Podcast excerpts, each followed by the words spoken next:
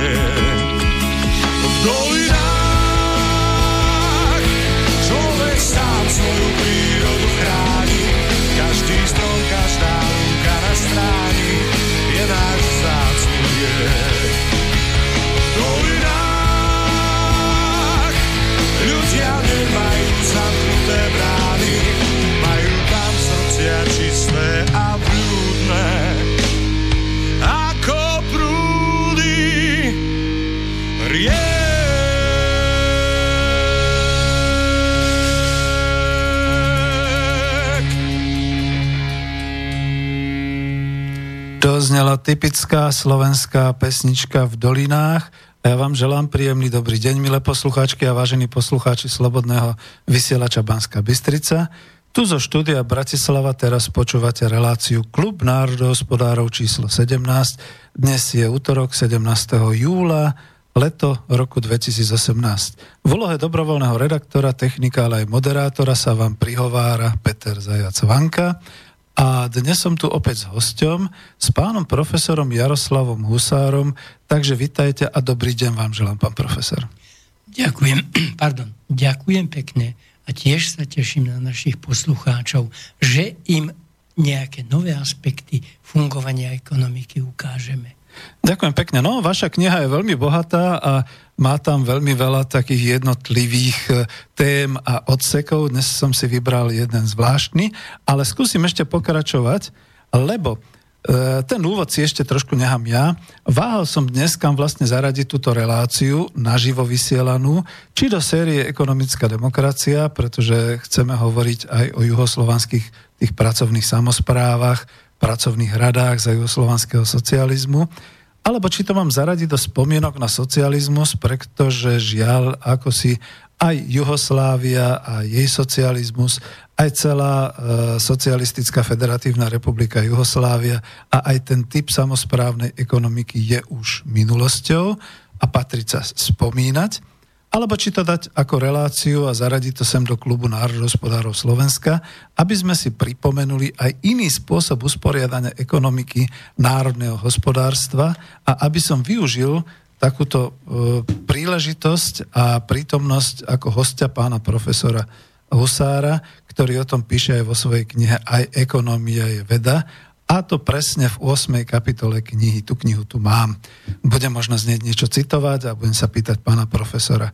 Úprimne ma vedie snaha vyvolať v súčasnosti aj diskusiu na Spolku národohospodárov Slovenska, aj v slovenskej verejnosti na tému ekonomicky deregulovaného hospodárskeho systému, lebo takým sme sa nakoniec aj my teraz v roku 2018 stáli na Slovensku. Sme ekonomicky deregulovaní, to si treba povedať, ale ináč, iným spôsobom. E, my sme dosť otvorení e, voči svetu, tak ako bola Jugoslávia, a dokonca ešte viac, ale zároveň e, vtedy spravovali Juhoslovania svoje veci nielen verejné, ale aj hospodárske a za to za tých podmienok, ktoré v podstate chceme rozoberať, čiže za podmienok vlastníctva spoločenského a kolektívneho a to formou takých tých výrobných samozpráv.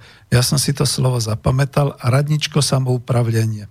Ale pán profesor to rozoberá ešte bližšie aj objasní a možno nám aj urobí taký malý kurz srbochorvaštiny, že teda povie tých slov v tom origináli, aby sme si to vedeli aj na Google vyhľadať a podobne.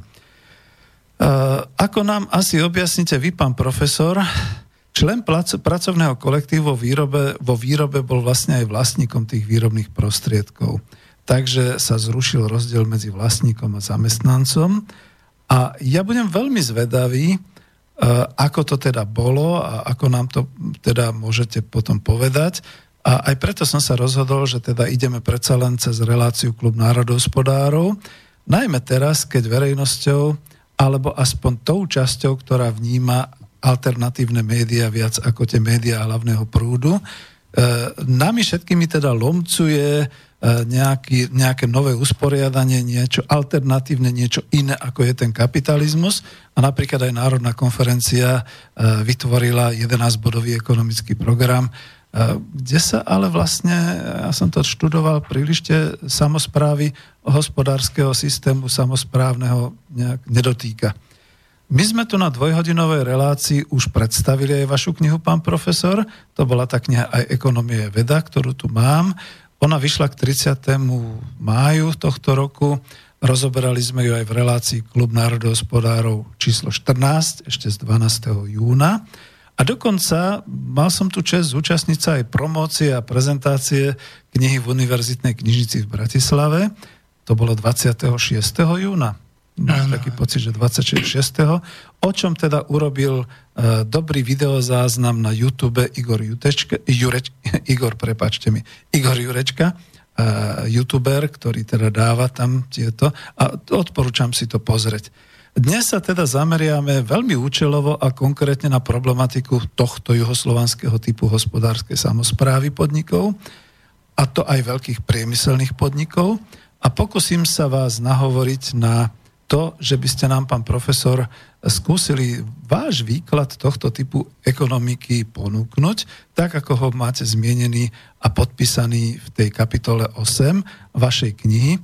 A ja dokonca aj presne poviem, že to je na tých stranách 240, 254. Sedí predo mnou profesor a ja som študent ekonomie, tak to chcem preukázať, že som to študoval, že som si to pozeral. Dal som relácii aj taký názov, aký máte v tej jednej podkapitole, teda, že zažil som zmenu socializmus Juhoslávie. A už len než vám dám slovo, aspoň chceme, e, ak chceme teda, aby tá relácia ktorá je naživo, bola kontaktnou, tak uvediem aspoň tie kontaktné možnosti. Môžete volať na telefónne číslo 0950 724 963. Ak mimo Slovenska, tak pozor na to, že treba tam dať volačku. Čiže 0950 724 963 a máte to ináč aj na web stránke Slobodného vysielača alebo mailujte na adresu studio zavináč slobodnyvysielac.sk alebo píšte priamo mail do tej ikonky na webe, taká zelená ikonka vľavo, otázky do štúdia, ale dajte nám samozrejme trošku viac času na to, aby sme e, sa mohli rozhovoriť a rozobrať tú tematiku tak, aby e, ste mali o čom diskutovať a pýtať sa na to. Ja som teda veľmi rád tejto knihe, dostal som ju od vás do daru, aj s tým krásnym venovaním a znova potvrdzujem, že je to šťavnatá kniha s množstvom dobre čitateľných textov. aj pre lajka a človeka, ktorý nemusí mať ekonomické vzdelanie, alebo teda nemusí byť ekonómom, aby ju dobre pochopil. Ale samozrejme sú tu vysvetlené aj tie základné e, vedecké ekonomické vzťahy, sú popísané vzorce tých ekonomických zákonov a ja sa priznám, že keď bola teda tá prezentácia na univerzitnej knižnici, tak som zažartoval, že teraz by nám pán profesor po absolvovaní tejto prednášky mohol dať nejaký diplom, že už tomu rozumieme, aj keď sme sa teda neskúšali v tomto smere. No ale škoda, že neexistuje také dobrovoľné skúšanie sa, aby hlavne naši politici, aby vedeli, o čom je tá ekonómia ako veda. Takže, pán profesor, ja dlho hovorím, pozval som si vás, bola to moja iniciatíva, ak som vám niečo zhatil, tak sa ospravedlňujem, ale vy ste dali aj do svojej knižky v tej kapitole 8 uh, jeden podnadpis Zažil som zmenu socializmu z Juhoslávie. A my už vieme, ako ste sa do Juhoslávie dostali, že ste tam študovali, a priestor teda pre vás nehávam. E, povedzte si, čo chcete, ale tak ako škaredo moderátorsky, že čo za zmenu to bolo a oproti čomu bola tá zmena. Ale to nemusíte hneď tým začať, len proste vyberte si. Nech sa páči, máte slovo. Ďakujem pekne, pán inžinier, veľmi peknú časť z mojej knihy ste si vybrali, ale kým sa dostanem k tomu, zažil som tú Jugosláviu, tú zmenu, musím poslucháčovi povedať dve, tri vety, ktoré sa týkajú toho, že teraz často počujeme systém. Aj ekonomika je systém. A každý ten systém má aj nejaké funkčne kľúčové prvky. Mhm. Zoberme si bicykel. Má dva funkčne kľúčové prvky musí ísť dopredu, tak tam je, sú ozubené kolesá a reťaz. Ale chcete aj doľava alebo doprava zatočiť, musíte mať volant. Čiže to sú dva funkčné prvky bicykla. Zoberte si most cez rieku. Ten most predsa nemôže klesať, čiže tie stĺpy, ktoré držia ten most, nemôžu mať vertikálny pohyb ale zároveň tento systém, tento most nesmie mať ani horizontálny pohyb. Keby ste našli autom na ten most, nes, nesmie sa pohnúť. Čiže znovu sú tam dva funkčné, principiálne prvky. On má veľa častí, každý ten most, ale toto sú dva funkčne kľúčové prvky. A ekonomika má analogicky dva kľúčové funkčné prvky. Teraz počujete iba HDP. Čo no, to vám nehovorí nič. A robí domáci produkt. Iba to. Ale tá ekonomika musí byť v rovnováhe. Však Čiže z toho HDP, kto sa mu dobre do hĺbky rozumie, kto ho nechápe ako číslo, ale ako množinu makroekonomických vzťahov, ktoré teraz poviem, tá rovnováha v ekonomike sa vyjadruje úspory mínus investície plus príjmy vlády mínus výdavky vlády sa musí rovnať export mínus import. Čiže ak tu platí táto rovnica, vtedy je ekonomika v rovnováhe. Ona sa môže dostať mimo rovnováhu a potom ju ekonomická politika do toho stavu rovnováhy musí dostať. Ale čo je tam druhým kľúčovým principiálnym faktorom? No predsa v tej ekonomike zatiaľ v dnešnej dobe akýmsi, akými si kolesami sú peniaze. A teda, teraz počúvajte, milí poslucháči, tam platí opäť taká jedna relácia. Množstvo peňazí krát rýchlosť peňazí rovná sa cenová úroveň krát reálny HDP. Vidíte, a aj v prvej rovnici, aj v druhej rovnici mi vystupuje HDP. A v druhej rovnici dokonca ako reálne HDP. A teda vzniká taký obrovský problém. Presne to, čo na tom bicykli, tá reťazka musí zapadať na tie ozubené kolesa. Keď vám nebude zapadať, tak vám to nebude ťahať, ten bicykel. Analogicky v tej ekonomike tieto dve rovnice, ktoré som spomenul, musia takto zapadať, lebo to HDP v tej rovnováhe a HDP v tom kolobe, v tom množstvo peňazí krát rýchlosť a tak ďalej sa vyskytuje. Môže tam byť určitá vôľa, však aj na tej reťazke, na bicykli a na tých ozubených kolesách to nie je tesné. Však je tam možný malý pohyb. No takže už sme sa na tomto dohodli, že funkčne kľúčové prvky v každom systéme musia existovať. No a teraz, keby som mal pristúpiť už k tomu, čo som to zažil v tej Jugoslávie, musím čitateľovi povedať ešte jednu vec. V kapitalizme je základným, by som povedal, problémom vzťah mzda alebo teda robotník a kapitál, mzda a kapitál, respektíve robotník a kapitalista. To teraz dobre vidíme. Sami Aha. to zažívame. A, a čo ten kapitalista? No, nech je podnikateľ hoci kde, napríklad aj v Tomačoch, kde ja som začínal.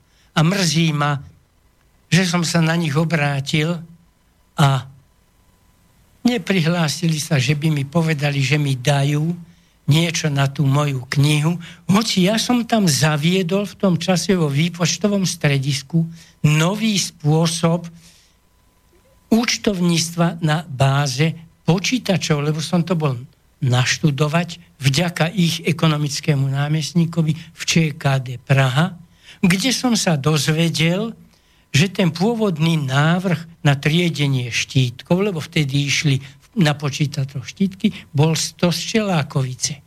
No a teraz tie tlmače iste majú vlastníka a ten vlastník, čo ho predovšetkým zaujíma v tom podniku? Účet ziskov a strát. Aby som teda mohol ukázať ten rozdiel voči tej Jugoslávii, tak teraz si dovolím trochu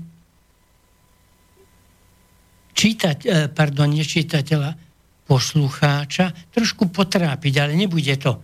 Lebo na strane 266 môjho diela uvádzam, ale to už je modifikovaný, zjednodušený výkaz príjmu, to som povedal už v časti 8.3, lebo už som rozoberal, ako by to aj u nás v budúcnosti malo vypadať, ale je on základom účtu ziskov a strát v súčasnom kapitalizme.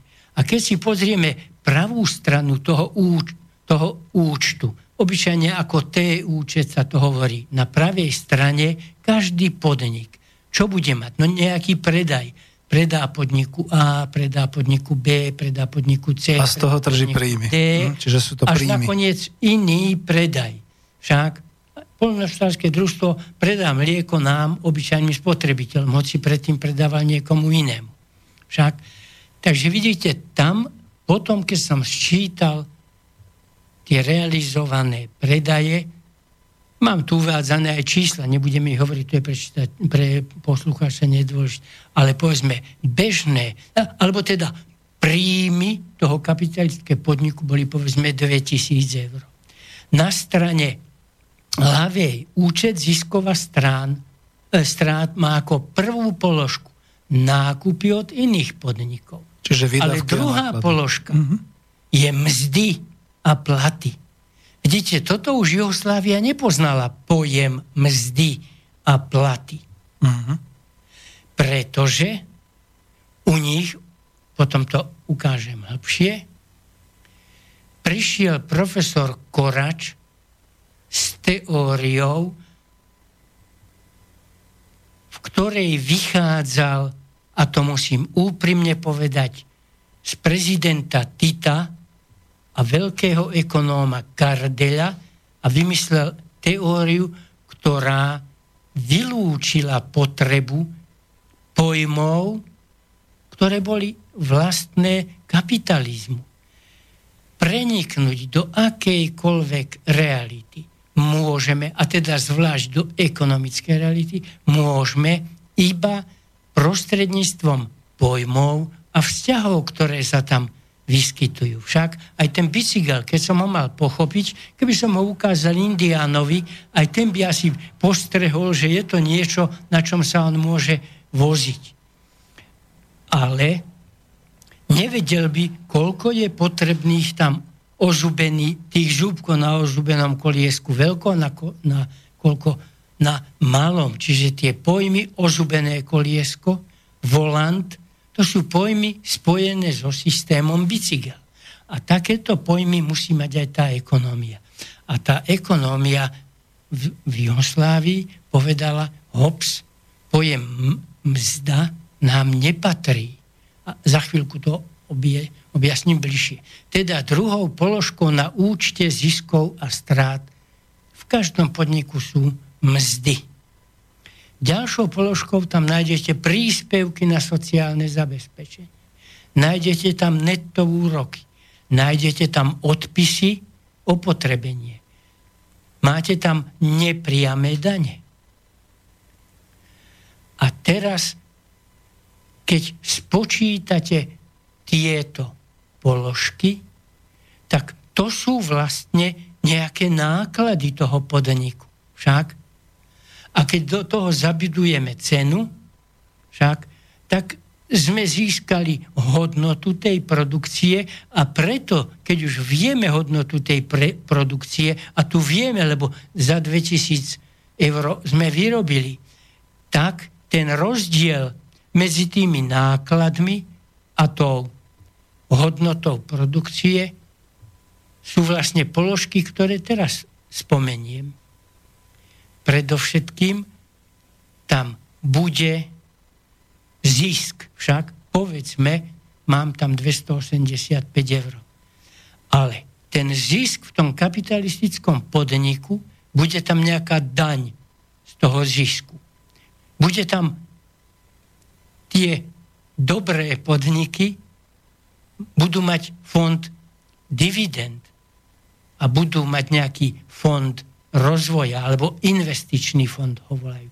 A keď teraz to všetko ščítam, tak to nám mi musí dať 2000 eur.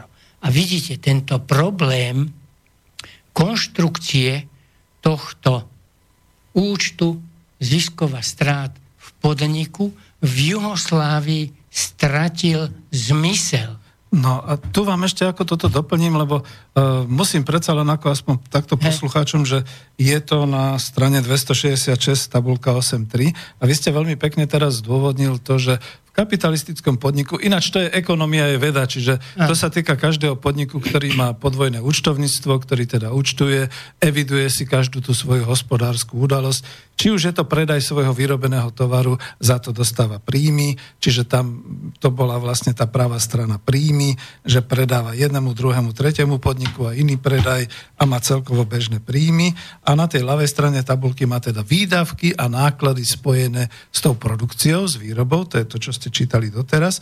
A v rámci tohoto kapitalistického typu podniku, ktorý je založený na vlastníctve súkromnom a na kapitáli, sa e, nachádza vlastne ako náklad alebo ako výdavok všetko aj včítanie tých mzdových, e, teda mzdy ako takej, daní a všetkých takýchto vecí, dokonca fond dividend a takéto veci.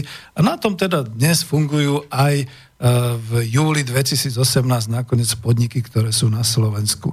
A vrátime sa teda k tomu juhoslovanskému modelu. Vy to teraz asi chcete ďalej hovoriť, len aby sme to mali teda objasnené. Počúvame. No, vidíte, a profesor Korač, ktorý bol jeden z tvorcov ekonomickej teórie socializmu Jugoslávie, Mám tu tú knihu, volá sa Problémy teórie praxe socialistické robné proizvodne u Jugoslávii. Čiže problémy... Teda problémy teórie a praxe socialistickej tovarovej výroby v Jugoslávie. Autormi sú profesor Korač, teraz známa v Chorvátsku, ste o nej mohli počuť veľa, lebo krásne vystúpila, profesorka Savka Dabčevič-Kučar, doktor Miloš Samardžia, doktor Jakov Sirotkovič, ktorý mi prednášal, doktor Steiner, alebo aj, aj profesor, a profesor Vlaškalič. Toto boli tvorcovia ekonomickej teórie. Tá kniha bola pre mňa úplne základom, preto aby som sa zoznámil, čo sa tam deje, pretože profesor Timbergen, ktorý nám viedol vedecké semináre v Jugoslávii, vyžadoval, aby sme si pripravili témy, ktoré chceme prezentovať a obhajovať pred kolektívom doktorandov. Teraz ich voláme doktoranti. A ja som si vybral práve profesora Korača, lebo ten mal uverejnený krásny článok v časopise Socializmus. A musím vám prečítať, a to je práve vo väzbe na ten účet ziskov a strát, ale mal som ešte povedať, na tom účte ziskov a strát, keby ste si všimli tú ľavú stranu, to je presne to, čo povedal Marx, C plus V plus M. Ľavá strana účtu ziskova strát je C plus V plus M. A ten Korač povedal, tak toto u nás musíme túto teóriu preformulovať inak. A počúvajte prečo. Píše, pri našom prístupe musí byť východiskovou základňou analýzy socialistický podnik, do zátvorky dal fabrika, ako tovarový výrobca. A to taký podnik, v ktorom sú nastolené dôsledne socialistické vzťahy výroby. A teraz by som poprosil, aby si toto zvlášť zapamätali poslucháči, to je, v ktorom je pracovný kolektív ako celok, pracovný kolektív ako celok, súčasne proizvodžač, prvý proizvodžač, prvý výrobca, prvý upravľač, upravľač. Asi cíti aj slovenský čitateľ, že upravovať niečo. Je to také slovanské je to, to také riadenie. slovanské mm-hmm. slovo. Je to riadiť, ale často my chápeme toho riaditeľa len ako Príkazy. riadiť, že riaditeľ riadi. Ale to ich upravľanie znamenalo, že ako si usmerňovanie mm-hmm. má celý kolektív ako svoju zodpovednosť. Teda je prvý upravľa ale nakoniec čo je aj prvý prisvajač proizvodne. No, my to zase prekladáme, alebo naša literatúra ešte, keď aj som sa vrátil z Jugoslávia, dal som aj túto knihu a požičal som ju aj na ekonomický ústav. Všetci to prekladali ako vlastník. Ale znovu, viete, tak ako aj slovo my povieme krásny ale niekedy poviete aj nádherný. Lebo mm-hmm. potrebujete tú podstatu toho javu, o ktorom ste hovorili, objasniť z viacerých strán. Stupňuje A teda sa to, ten prvý prisvajač, mm-hmm. ja som to začal potom prekladať ako prisvojovateľ však tých výrobkov alebo tej produkcie, že je ten pracovný kolektív. A vyjadril to tento profesor krásne vzťahom. Hodnota každého výrobku, alebo teda aj hodnota potom toho celého, čo ten podnik vyrobí a ukáže sa to v kapitalizme v tom účte ziskov a strát, u nich v tom účte príjmu. Každá tá hodnota toho produktu, ja som napríklad moju prácu písal v Zmaj, Jovina v Belehrade, výroba polnohospodárských strojov, však každý ten traktor, povedzme, hodnota sa skladala z prenesenej hodnoty a z novovytvorenej hodnoty. Čiže H rovná sa PH plus NH. A prosím vás, dovolte mi povedať... A to je ten vzorec tuto na a, strane 245. Mhm. A viete čo? Stalo sa mi to, už som mal túto knihu napísanú, išiel som do tržnice a jeden pán, ešte bol mladší ako ja, predával krásne stoličky. A ja sa za, pri ňom zastavím, že prosím vás, mladý pán, mohli by ste mi povedať, koľko stojí tá stolička? On mi hovorí, viete, to ja ešte neviem. Ja len viem, koľko som kúpil dreva, že som mal hoblík pílku, teraz tu vidíte, že mám lak, ja ich dolakovávam a chcel by som ich za niečo predať. Možno ich budem predávať za 120 eur. Vidíte? Čiže on vedel kvázi tú prenesenú hodnotu. Tie náklady vedel, ktoré mal on. Čiže spočítal si náklady, spočítal ano. si svoju prácu svoju, a áno. takto to ocenil. No a plus ešte niečo navyše. Hej, no to ešte práve tú svoju prácu nie. Len tie materiálne náklady. Mm-hmm. Však len to. A keď dostane tých 120 eur a potom uvidí, že mal náklady 60 eur, tak 40 je jeho novovytvorená hodnota. Ale on to nebude všetko chápať ako svoj príjem, lebo dobre vie, že z tých 40 bude musieť si kúpiť nový hoblík alebo mhm. novú pílku. Čiže bude akumulovať, odkladať do nejakého fondu akumulácie. A to teda v Juhoslavii tento princíp presne zachovali aj pre celý podnik.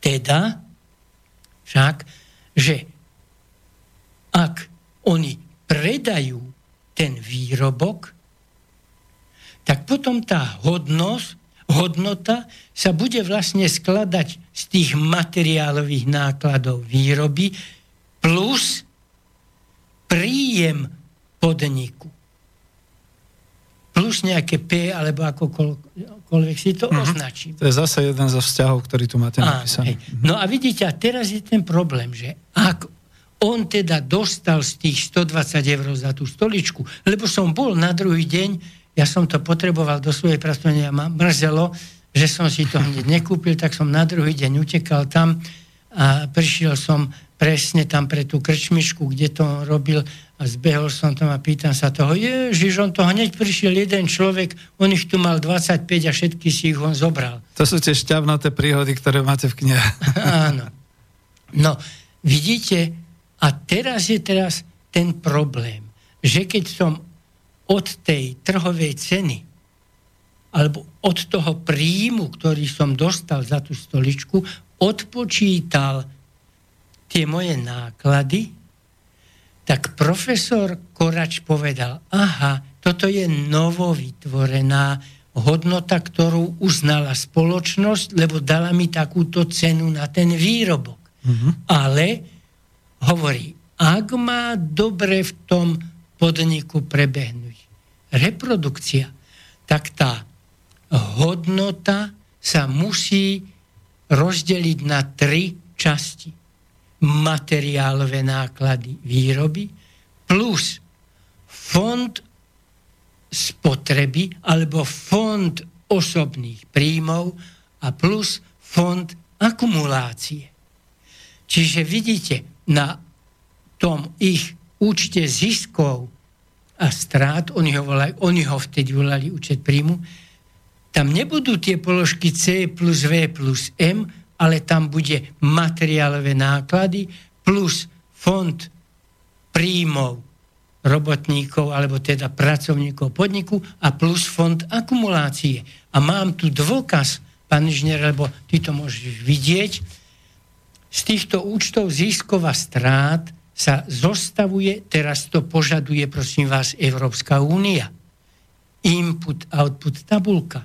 Tabulka vstupov a výstupov. Tabulka vstupov a výstupov. A ja ju tu mám za tú Jugosláviu v jednej knihe a to dokonca matematické metódy za ekonomské analýze, teda vidíte ani nie nejak typická ekonomická kniha a tu uvádza tabulku a keď si pozrete, aby si to čitateľ lepšie predstavil, majte obdialník 10 riadkov a 20 stĺpcov, nech je to kockovaný papier a v strede stiahnite čiarku a v, myslím vertikálne a v strede horizontálne dostanete 4 časti toho obdialnička. Prvá vľavo, d- druhá to je vpravo. Prvá e, dole vľavo a dole vpravo, 4 časti. V tej druhej vľavo dole je práve tá novovytvorená hodnota v tom podniku. A keď tam, pozrite, ja to tam prečítam. Riadok 39 je amortizácia, čiže opotrebenie. Liční dôchodci. Vidíte, osobné príjmy. Čiže osobné príjmy tých, čo tam pracujú. Už nie to, keď pôjdete do toho, čo nám prepísala Európska únia, tam v tomto treťom kvadrante nenájdete osobné príjmy, ale dáte mzdy, lebo to vyjadruje furt kapitalizmus. Oh, jasné. A ako tretí, pozrite sa, čo je riadok 41, akumulácia a fondy. A vidíte, to je to pekné. Tie fondy, to rozhodoval o tom ten pracovný kolektív. A to vám musím povedať, lebo som to zažil v tom zmaji. To som sa chcel opýtať, ten zmaj to je nejaký podnik. To je podnik na výrobu polnohospodárských strojov. Bol teda. Veľký aj. podnik. Mm-hmm. Však? A vidíte, oni mali riaditeľa podniku. Ja som tam písal tú moju robotu a bol som teda u ekonomického námestníka, ako to my hovoríme. Však? A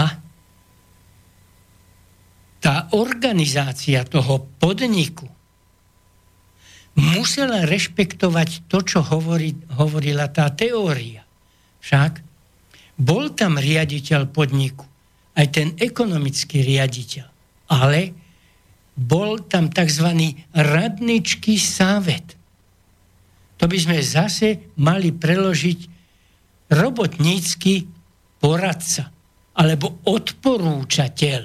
V Slovenčine to nie je skôr teda výbor alebo rada? No, e, my to prekladáme robotnícká rada, ale to dosť evokuje, keď poviete rada, že to musí byť s konečnou platnosťou tá rada. Ale tento radničký savet, keďže to bol pomerne veľký orgán, predsa nemohol dávať záväzné rady pre riaditeľa, respektíve. Čiže taký zbor akoby poradcov. No, no mm-hmm. radničký sávet, tak sa to volalo. Mm-hmm. Môžem vám doniesť knihu. Nie, nie, potrebujeme to. to áno. Že, A druhý ten je? orgán v tom mm-hmm. podniku bolo tzv. väčšie proizvodžáča. Výbor výrobcov by som to preložil. Aha. Teda mm-hmm. ani vláda Juhoslávie sa nevolala vláda. Oni mali savezno izvršno véče. Spolkový výkonný výbor. Uh-huh. A bol predseda výkonného výboru. A prezident bol Tiso. Však? Tito. Čiže, eh, pardon, Tito, Tito ospravedlňujem sa. Lebo, vidíte, tam bolo to väčšie proizvodáča. Teda to by sme mohli nazvať výbor výrobcov. A ten výbor výrobcov, to, to fungovalo tak, ako povedzme vo Švajčiarsku ten prezidentský úrad, čo ich tam majú sedem prezidentov a sa točia. Aj tu sa točili členovia tohto výboru. Kolektívny orgán, viac menej. A sa, ročne sa potom vždy doplňoval niekto. Však čiže zhruba za 7 rokov prišlo vždy k výmene, teda každý rok prišlo, ale nemohol sa ten, čo odišiel z výboru, nemohol sa hneď stať v nasledujúcej časti za členom toho výboru. V podstate predsedal tým ostatným, keď sa to tak zoberá. Mhm. A tento väčšie proizvodžáča, to bol orgán, ktorý rozhodoval o ekonomickej politike podniku. To som zažil. Ja som sa zúčastnil, lebo som poprosil aj riaditeľa, aj ekonomického námestníka, že ja to chcem vidieť. Ja som bol taký zvedavý človek. Samozrejmá vec, že a to vám môžem povedať, lebo ja som tam robil tlmočníka podpredsedu vlády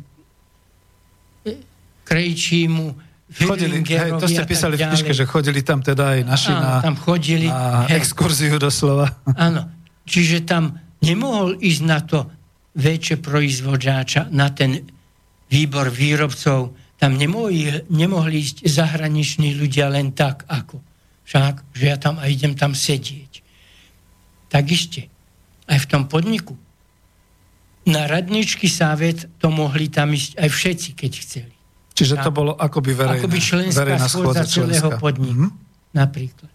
Ale väčšie proizvodzáša to boli tí, ktorí boli zodpovední za hospodárskú politiku a ja som teda absolvoval obidve zasadania, aby som si sám urobil predstavu, ako to funguje. Priamo v tom podniku z. Pria, priamo v tom podniku z Maj. Ja som to aj písal okolo tých vecí. Pán profesor, uh než budeme pokračovať ďalej, ja by som to ano. trošku zhrnul dvoma, ano. troma vetami. Dáme si pesničku, a, lebo už sme v podstate ako po pol hodinke, ak by niekto chcel sa potom ozvať. Ale e, ja ako len doplním vlastne to, že vy aj píšete v tej kapitole Zažil som zmenu socializmu z Jugoslávie, že ste tam bol na štúdiách, to už sme hovorili aj v ďalších reláciách, budem doslova citovať, počas môjho štúdia v Jugoslávii prebiehal nielen búrlivý jej ekonomický rozvoj, ale aj mimoriadne tvorivá a plodná vedecká diskusia medzi ekonómami Juhoslávie. Uh, citovali ste tam, alebo uviedli ste tam profesora Branka Horvata. Kľudne poviem, nepoznám týchto ľudí, ja som si ich vygooglil, v roku 1950 vlastne uh, bol jedným z tých, uh, ktorí vlastne dávali dohromady tú ekonomickú A to bol môj politiku. učiteľ. To bol váš učiteľ. Hey. Už v tom roku 63, keď ste tam boli.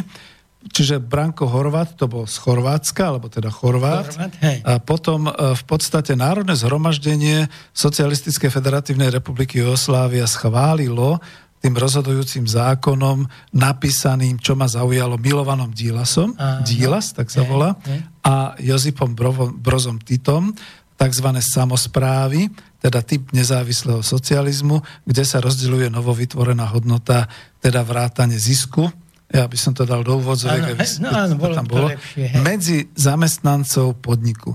Robotníci sa stali tými prvými výrobcami, spoluvládcami a prvým prisvojovateľom výsledkov výroby. To tam píšete v knižke. A to bol ten zvrat. A teraz, keď sme to všetko takto zhrnuli, uh, vy ste to veľmi dobre teraz rozobral doslova aj na tých uh, ekonomických vzťahoch, na tých jednotlivých, uh, čo sme tu rozoberali, skratkách, čo je hodnota, čo je pridaná hodnota, vnesená hodnota, nová hodnota a tak ďalej. To je veľmi dobre, pretože tuto by sme mali, a ja som tu za, za poslucháčov ako študent, že mali by sme z toho pochopiť, že ten rozdiel medzi tým kapitalistickým podnikom a tým podnikom socialistickým, ale tej samozprávy v Jugoslávii je, že v kapitalistickom podniku naozaj rozhoduje nejaký vlastník, ktorý má teda buď nejaké akcie, alebo e, je zapísaný v, nejakej list, v nejakom liste vlastníctva, v nejakej knihe vlastníctva, vrazil do toho nejaký ten svoj kapitál, súkromný alebo bankový požičaný, alebo pozbieraný cez tie akcie a z toho má teda zisk a robotníkov, alebo teda pracov, pracujúcich zamestnancov vypláca mzdou a to je pre ňoho náklad. Kdežto tuto v tomto podniku tohto nového typu a hlavne tohoto joslovanského boli vlastne tými, e, skôr ste to nazvali spoluvládcami, čiže nie priamo vlastníkmi, tými prvými prisvojovateľmi zamestnanci a bolo to presne podľa tej reformy dokonca z roku 1950, eh, kde zákony o samozprávy, kde teda sa vlastne stali zároveň zamestnanci a teda robotníci výrobcami, spoluvládcami a sami si rozdeľovali potom to, eh, to, to, to, ten svoj príjem s tým, že tamto už potom nenazývali mzda, ale no a vidíte, teraz som si... Áno, osobné príjmy. Fond osobných príjmov. Osobné príjmy. Alebo jednoducho iba ličný dochodci. Ličný to bolo už spracované v input output tabulka, mm-hmm. to nebolo... Ličný dochodci. Osobné príjmy. Žiadna mzda.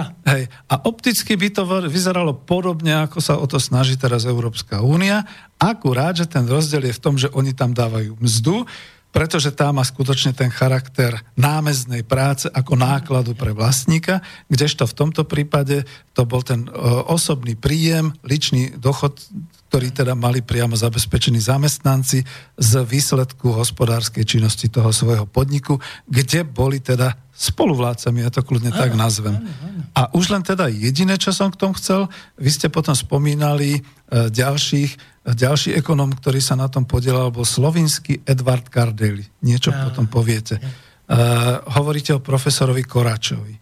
A hovoríte o ďalších. E, neviem, popremýšľajme, aby som dal rád pesničku, že možno tak všeobecne, ale aj iných to bude zaujímať, že vlastne my sme tu vysvetovali teraz taký ten samozprávny systém v hospodárstve. Napriek tomu vieme, že každý ten závod bol v rámci nejakej tej federatívnej republiky. Mali sme Slovinsko, Chorvátsko, Srbsko a Čierna hora, tuším vtedy spolu, Macedónsko a Bosnu a Hercegovinu a oni ešte spolu vytvárali ten socialistický zväz federatívny Jugoslávie. Čiže možno, a to neviem, či sa to bude dať, by som už teraz hovoril, ako vlastne tam účinkovalo to hospodárstvo v rámci tej federácie, možno, že či tam bol nejaký spoločný rozpočet, alebo už mali iba tak deregulované samostatné rozpočty a veď tam museli mať aj nejaké dáne, odvody, e, cez banky, nejaké pôžičky a podobné veci. Ale aby som vás teraz trošku nehal oddychnúť, dáme si prekrásnu pesničku, ktorá je u nás vždy spojená, možno aj trošku s tou minulosťou, ale hlavne s tou juhoslovanskou dovolenkou a potom ako vôbec s tou kultúrou, ktorá tu bola. Takže Dobrovačky, trubadury. 啊。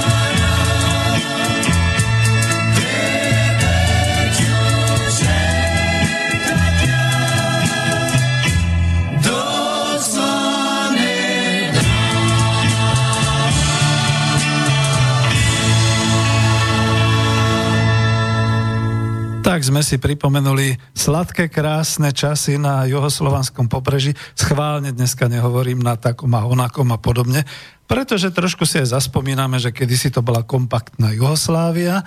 A ja iba žaliem, že teda v tých rokoch, no nežaliem, my sme chodili inám na dovolenky, takže takisto k Čiernomorskému pobrežiu a ku piesku, čiže mne sa do dneska ako nakoniec tie krásne pláže, o ktorých všetci snívajú, s, to, s tým modrým pobrežím a podobne, mne sa spájajú skôr potom tam ešte južnejšie s pobrežím Čierneho mora. Ale Jadran musí byť určite veľmi krásny, pretože sa o ňom spievajú krásne pesničky a, a mnohí majú zážitky a je, je to taká nejaká minulosť v nás, ktorá je aj súčasnosťou, pretože aj do dneska sa chodí. A než teda ešte pán profesor, než ho pustím ku slovu, veľmi tiško poklebetím a poviem, že vlastne ja som ho trošku dnes nahováral, pretože viem, že teraz má trošku starosti ďalej s pokračovaním už z reedície, ani nereedíciu, z dotlačov knihy, že by teda chcel ako ďalej, takže hľada sponzorov a, a jednoducho viem jednu vec, že keď sa vysiela cez slobodný vysielač, tak to okamžite je zaradený niekam do inej škatulky, takže škoda, škoda, pretože to e, ako naši ľudia, teraz si predstavte, že by tu bol nejaký Štefánik alebo nejaký Štúr alebo nejaký ja neviem, ešte poviem odvážnejšie, Gustav Husák alebo niekto ďalší a my by sme si ho škatulkovali, že to je mainstreamový a to je alternatívny a podobne. Ježišu Kriste, kam sme sa to dopracovali v tejto našej spoločnosti. Ja by som bol radšej, keby s pánom profesorom nás pustili povedzme do vysielania TA3, alebo dobre, nech si ho teda, uh, jak sa volá, ten najslávnejší z reportérov zobere a nech ho teda vyspovedá a podobne, alebo keby sme my mali obaja umožnenú účasť niekde na nejakej tej e, diskusii alebo aspoň prezentácii v slovenskej televízii. Nakoniec je tu jeden z nestorov slovenskej ekonómie a a, a tie mass media ako si ako keby ani nemali záujem. Preto sme tu my, preto nakoniec aj ja som sa stal vlastne aktívnym redaktorom e, Slobodného vysielača a hovorím tu, pretože inde ako si nemáme tú možnosť. Čo je teda veľmi divné v tom, keď sa hovorí slovo demokracia a, Slovensko v roku 2018. Ale vrátim sa k tomu. Ja takisto, kým tu nie pán profesor, veľmi potichu prezradím, že e, nemal som jeho súhlas a sám som si teda urobil to avízo, ktoré e, vidíte e, k relácii, pretože pôvodne som rozmýšľal, že čo by bolo také typické, keď hovoríme o tom socializme v Juhoslávii. A ja som si len vygooglil a našiel som si zo pár obrázkov, kde tam vidíte povedzme tú zástavu aj mapu Juhoslávie celistvej, to znamená Socialistickej federatívnej republiky Juhoslávia s tým automobilom zastava.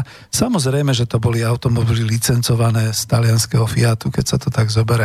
Máte tam potom ešte starší obrázok, no, snad niekde 60. roky, závody Crvená zastava e, Kragujevac, e, dokonca oni v licenčnej výrobe robili Fiatky, ale volala sa to Crvená zastava, pretože to vyrábali. No a potom už máte dolu taký obrazok takého kolektívu výrobcov a e, oni vyrábali zase, to už myslím, že bolo po roku 90, Jugo automobil, takisto licencovaný. A my vieme, v čom nás vlastne ako veľmi pre nás bola atraktívna, v čom nás priťahovala Juhoslávia. My sme to mali akoby do kapitalistických štátov, aj teda výjaznú doložku, alebo teda možnosť ako eh, dostať sa tam. Ale pritom, ako ste počuli, bolo tam socialistické hospodárstvo, iné socialistické hospodárstvo ako to naše v rámci Rady vzájomnej hospodárskej pomoci. A ten posledný obrázok, ktorý je Uh, už je tu pán profesor, ale ešte, ešte kým príde, tak poviem tak narýchlo, že uh, bolo treba v podstate ničiť po roku 1990 uh, celý ten hospodársky systém.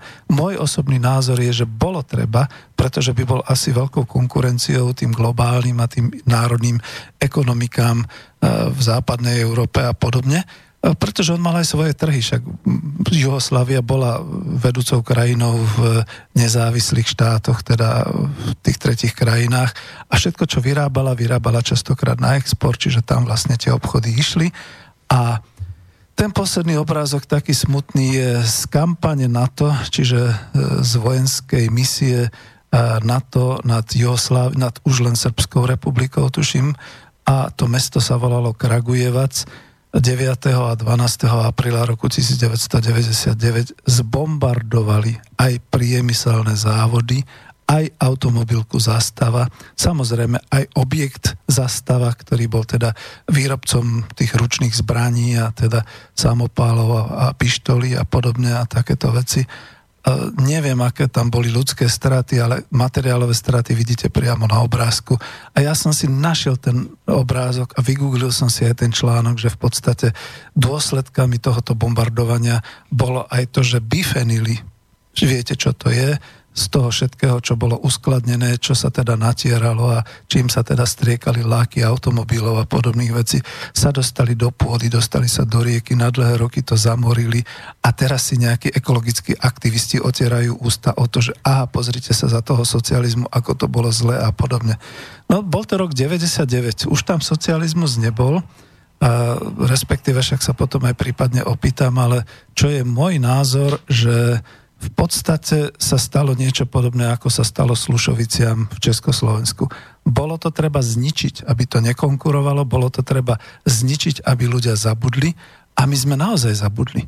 Pretože ja sám sa priznám tým, že som teda nechodil do Jugoslávie, tým, že som nemal priateľov v Jugoslávii, ale vyznával som tie krásne pesničky a podobne, tak sa až teraz dozvedám, aký to tam ten socializmus bol a zistujem, že skutočne ak sa Západ teraz zaoberá nejakým družstvom Mondragon, tým, tým španielským, ak sa zaoberá nejakými tými samozprávami a zamestnaneckými samozprávami, my sme naozaj trochu hlúpi, že sa nevieme obrátiť len o južne pár sto kilometrov a zistiť, ako to bolo teda v tom inom socializme a či to teda napríklad nie je nejaká určitá cesta, aj pre nás, keď chceme, teda nechceme ten byrokratický socializmus, nechceme teda centrálne plánovanie, ktoré tam teda nebolo, ale chceme teda naozaj byť vlastníkmi a rozhodovať o svojom príjme a o svojom zisku. A, a vôbec už nie o mzdách, ale o tom svojom osobnom dôchodku, o tom svojom príjme, ktorý by sme mali ako zamestnanci. No pán profesor je naspäť, dúfam, že nepočul, aby teda e, nemohol reagovať a nespomínal, a my budeme pokračovať tým, že ja sa vrátim od toho avíza do tej reality. Pán profesor, hovoril som trošku k tomu avízu a teraz sa chcem opýtať, môžeme buď to, čo som sa teda tak všetečne pýtal, zatiaľ ešte teda sme nemali telefonát, čiže to je 0950724963 alebo studiozavináčslobodnyvysielac.sk a položil som tú otázku, že ako to teda mali, my sme teraz rozoberali z tej ekonomickej teórie princípy toho e, samoupravlenia, alebo teda ešte raz to musím nájsť, povedať, samozprávy, s tým, že to bolo na podnikovej sfére, ale vieme, že tam bolo 5 republik a bola to teda Federácia Jugoslávie. Vieme k tomu povedať? Nech veľmi páči. pekne ďakujem, pán inžinier. Veľmi krásna otázka, lebo priamo to dokumentuje táto kniha, ktorú tu mám so sebou. Totiž, keď sa tuto pozriem na tých autorov, tak profesorka Dabčevič Kušár bola profesorkou a tu je napísané Sve učilište u Zágrebu. Vidíte, chorváčtina nepozná pojem univerzita. Uh-huh. To, bola, to bolo své učilište. Ale profesor Korač ktorého najviac rozoberám, je profesor Univerzitéta Beograd. Uh-huh. Srbština uznávala. Keď som ja tam študoval, bola, ja som sa učil srbo-chorváčtinu spolu, tak sa volal ten jazyk. Alebo pozrite, doktor Richard Steiner. Už hneď cítite, ani ch nemá to je slovinec a bol generálny riaditeľ záväznok závoda za družstveno planíranie. Isté, každý z vás to hneď chápal. Ja som mal, a to musím povedať, my sme ich tak volali však ako aj tu, asistenta na cvičení z makro- a mikroekonómie doktora Pavle Sicher sa volal. Aj sa, tak ako my ch, oni si písali. Uh-huh. Lebo Srbi Horvat, ale sa číta Chorvat.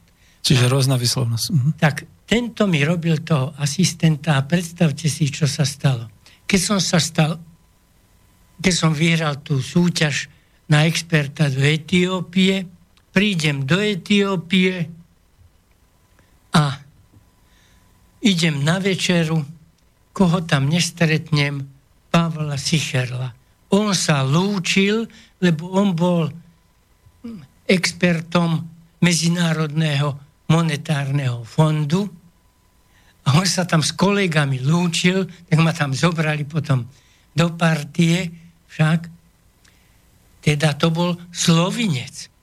A to, tá slovenčina, slovinčina sa dosť teda líši od tej chorváčtiny, ale čo som chcel tým povedať?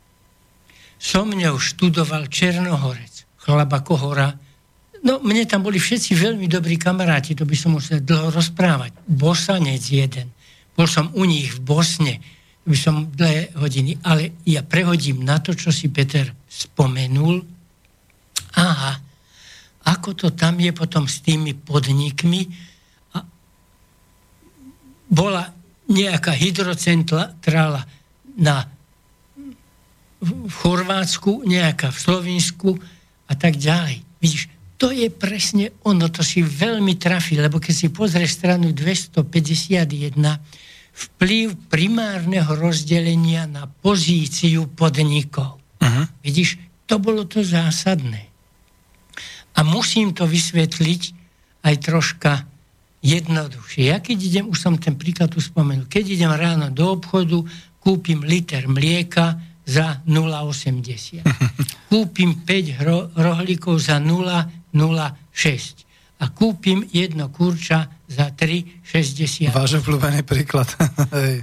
No ale hej, musím počúvam, týmto. Počúvam, musím. Hej. Hm. Čiže všeobecne to môžem povedať x1 krát p1 plus x2 krát p2 mm. plus x3 krát p3. Ale ja som bol jeden jediný človek, ktorého kvoš som teraz prezentoval ale tých nákupov na Slovensku sa zrealizovalo strašne veľa.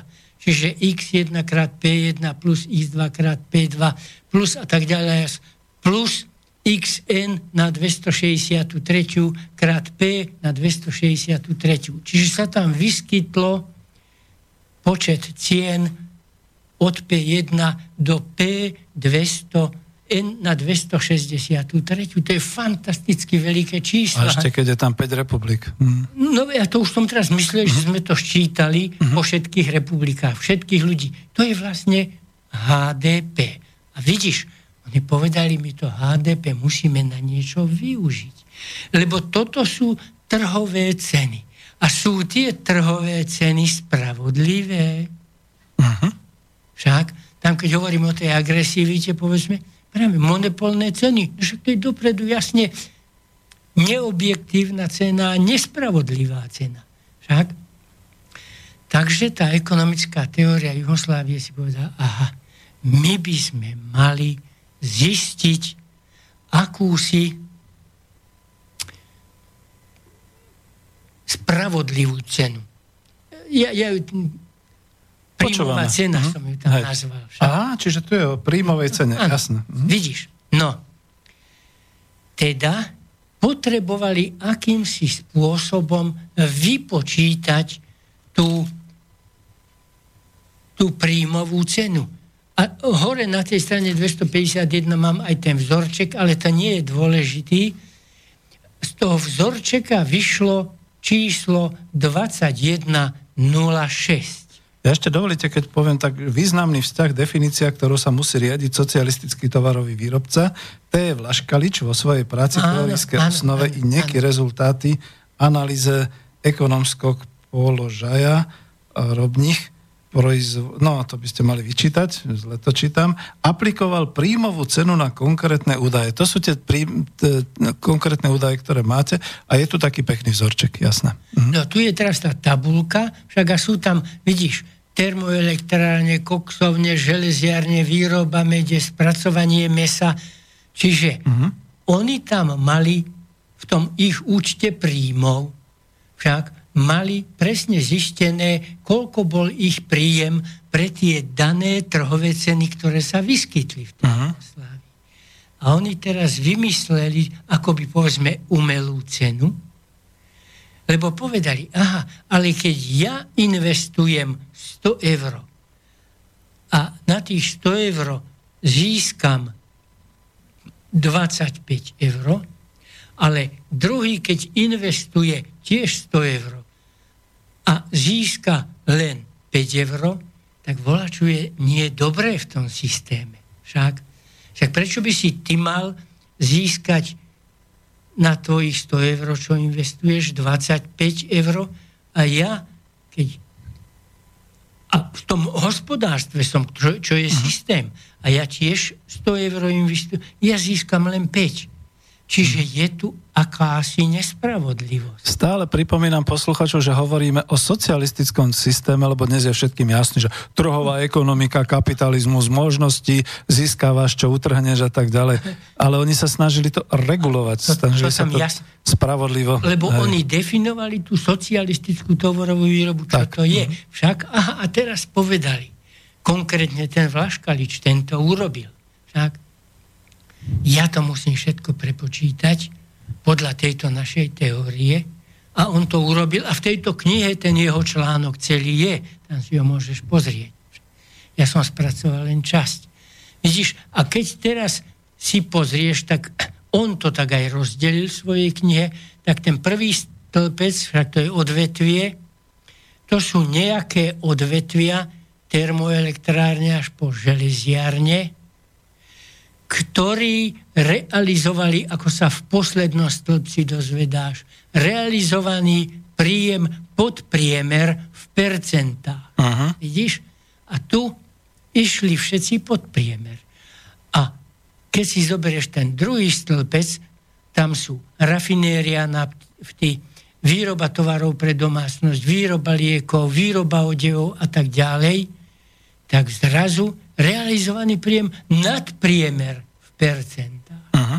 Čiže oni vedeli z tých uh, výpočtov urobiť, ktoré odvetvia berú viac Pres, príjme, ktoré sú... Ktoré ukradli.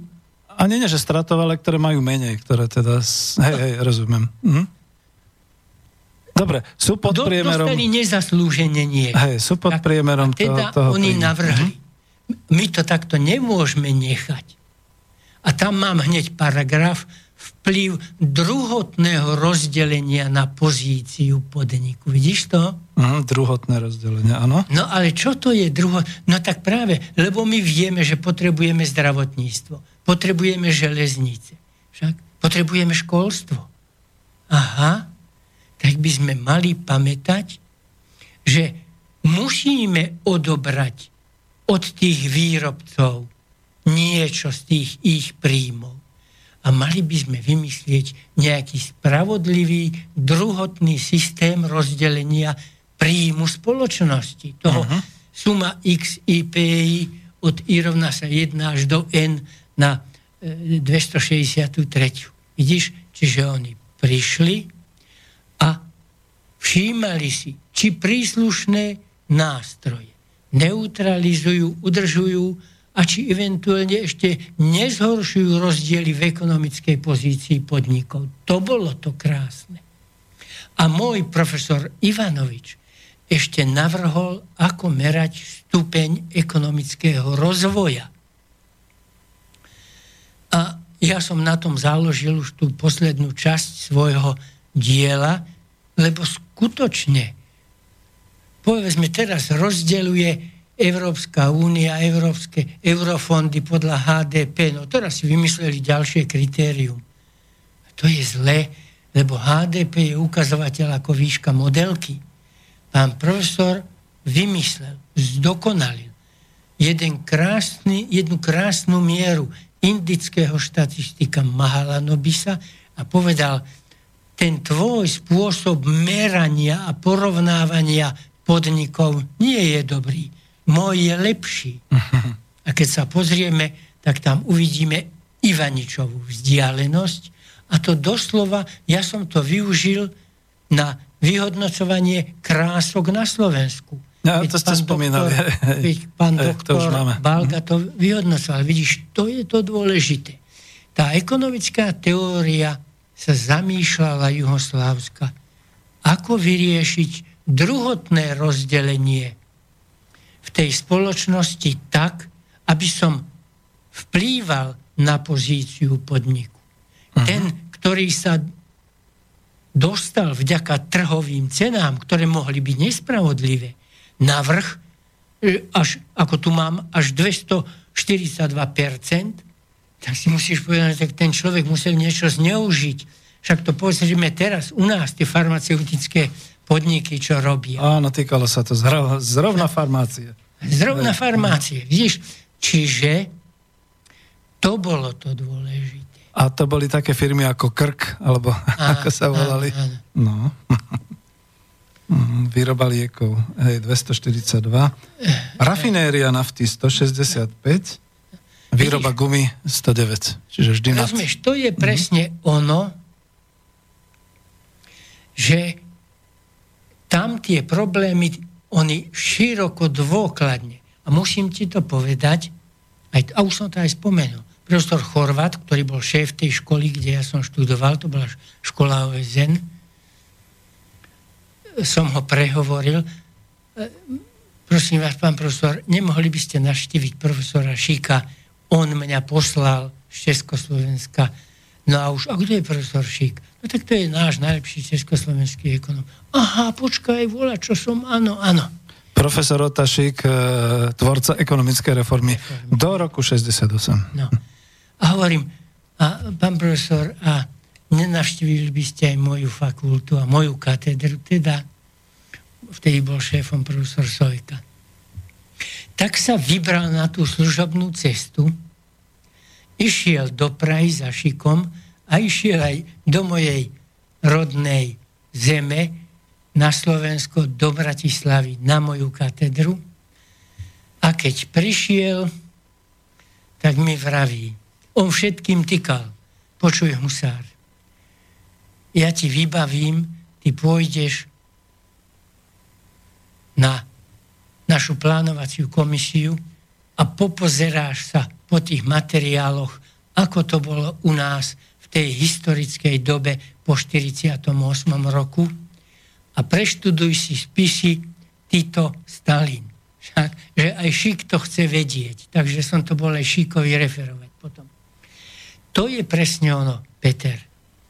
Tá ich ekonomická teória, aj tu si videl, som mal knihu Matematické metódy a profesor Ivanovič, ktorý napísal krásnu knihu Diskriminačná analýza a s ktorým som sa znovu stretol v Ženeve. On robil na VTO World Trade Organization a ja som robil na EHK a nevedel som jeden dôkaz a on mi potom pomohol. To je presne ono. Ja som to tam pociťoval, lebo som sa zúčastnil, vtedy bol zjazd svetových štatistikov v Belehrade. Uh-huh. A bol som tam vďaka profesorovi, my sme dostali všetci tí doktorandi toho štúdia špeciálne lístky na vstup na tento zjazd tých štatistikov. Ja som, a, a nielen tam som bol, ja som bol na iných konferenciách v Jugoslávii.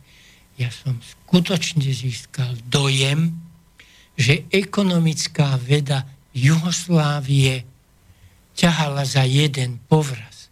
Však ako by inak bol vymyslel ten Ivanovič, ako merať stupeň ekonomického rozvoja. A áno, to ma ešte roz, zaujíma, lebo je to tu v knihe.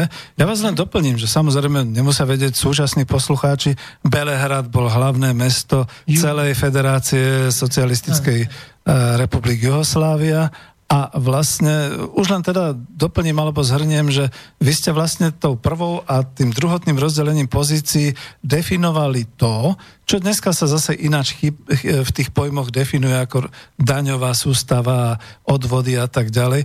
Oni to mali trošku ináč definované, lebo to bol socialistický systém a oni tým vlastne definovali tým, že keď teda niektorá firma sa dostala možno to len hypoteticky poviem, keď sme hovorili o tej farmácii. My tu dneska poznáme firmu Krka, možno to boli iné, ale ja mám pocit, že títo farmaceuti tu boli ešte aj za juhoslovanského socializmu. Keď sa teda nejakým extrémne, e, nielen výborným výkonom, ale aj tým, že dostali sa teda nejak monopolne k týmto príjmom, ktoré boli nad úroveň povedzme nejakých tých menších a tak ďalej, oni sa dokázali s nimi dohodnúť, že vy dostanete v tom primárnom rozdelení toľko a v tom druhotnom, v tej pozícii druhotnej, e, blbo to znie, že odobrať vám, ale teda dáte do nejakého toho spoločného fondu e, fondov, štátu Jugoslávie, ktorý teda He. mohol potom vlastne podporiť podniky, ktoré povedzme e, boli na tom horšie ale nie zase z tej pozície, že teda boli slabé alebo podobne, ale že teda mali určitú nákladovosť, ktorá bola vyššia ako povedzme to, čo produkovali pre potreby možno spoločnosti. Naivne to myslím, alebo bolo to tak? Bolo to možné? Peter, oni uznávali pojem daňová sústava. Daňová sústava. Mhm. Však nie daňová brzda. To keď počujem, keď povie minister financií, tak, tak to už my máme. dostanem. Brzdu má ten bicykel, ktorý som tu spomenul, alebo... Lebo sme zadlžení, no. teda ja musím premyslieť nástroje. A tie nástroje, ten podnik, môžu dostať do ťažkej situácie, ale môžu ho aj práve dostať na výslnie. A to je presne ono. Alebo rovná daň No však to ťa musí za srdce chytiť takýto hrozný Á, pojem, to ako to môže ekonomická pojmovňa dovoliť. absolventov ekonomických univerzít po roku 90. E, chcem sa ešte vrátiť k tomu, čo ste hovorili. To znamená, že on ten štát reguloval určitými no, nástrojami to tie ich podnikové financie. rozdelenie uh-huh. novovytvorenej hodnoty. Uh-huh. Však to bola tá sústava nástrojov. Ale Peter, lebo som to trošku doniesol aj ja, Musím to povedať. Tuto to máte, počúvame vás. Hej, to. Lebo keď som teda do tej Jugoslávie prišiel, zrazu som zistil, že je tam ISEC. To si asi počul. ISEC, bol som členom. No vidíš. no, Združenie po, poďakuj mne. Ekonomov, hej. Som tam prišiel, som sa s tým zoznámil, tak som rýchle na druhý deň napísal pani inžinierke Marte Korandovej docentke Hamalovej teraz. My sme, ona išla za mňou, milá Marta, vieš čo, je tu fantastická ekonomická organizácia vysokoškolských študentov. Odborové združenie študentov ekonomie. toto a mhm. toto. A druhý list, ktorý som napísal, to bol pán inžinier Harenčár, to bol predseda Slo- Socialistického zväzu mládeže Slovenska a môj učiteľ a som mu napísal aha, tu je ISEC, prosím vás, niečo by ste mohli urobiť, ja vám tu urobím kontakty. A už v roku 64 prišli traja študenti mojej špecializácie. Ti poviem, teraz je už docent Hatrák, docent Klinko, už sú všetci v penzii, a aj terajší, na čo nie som hrdý, profesor Luptáčik, ktorý je teraz dekan Národohospodárskej fakulty už prišli na ISEC výmenu do Príštiny. Áno, a dokonca ja sa pamätám v 74. v 76. 7. som bol členom ISECu, zabezpečovali sme tie študijné pobyty na Slovensku a naši odchádzali aj do tej Jugoslávie študenti, aj na západ, Ja som bol dokonca v Peter, teda v Leningrade vtedy. To, to bolo, bolo to otvorené celosvetové. Áno, to bolo, však, to ti ja hovorím, však som ja bol pri tom. Mm. A analogicky prišiel na študijný pobyt inžinier Rudo Kocanda zo státní plánovací komise. A spomínate ho v knihe. Doktor Vlado Nachtigal z ekonomického ústavu riaditeľ ekonomické, e, e, ekonomicko-matematická laboratóř, docent Bouška. Títo ľudia sa tam prišli učiť, že ako to je. Tam prišiel rektor SVŠT, takisto moja zásluha. Profesor Trokan. Prišiel rektor mojej školy. Prišiel dekan mojej fakulty, profesor Mihalík aby videli, že skutočne ako tie školy tam fungujú, lebo už u nich predtým som mňou študoval Američan, som mňou študoval Číňan, hmm. čo sa u nás, u nás študovali zo Sovietskeho zväzu, alebo boli naopak zase v naši v Sovietskom zväze.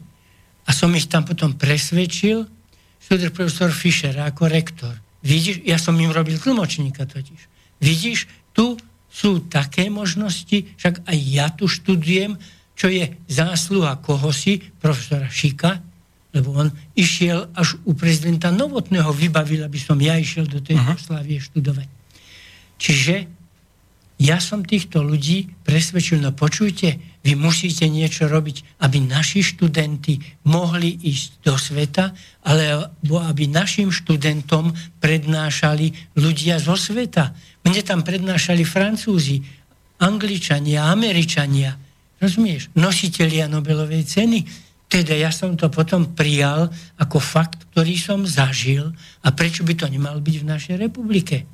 A tak no, som napísal tie no. listy. A teda som rád, že aj ty si bol cez ten ISEC, lebo možno z neskromnosť, ale ja si myslím, že som to bol ja, ktorý to inicioval, lebo tá Marta Korandová, ona bola aj vo výbore, v slovenskom výbore a tam bol zase ten Haričar dali to hey, no, si neodpustím to jednu malú vetu spomienky na socializmus, ako keby sme mali.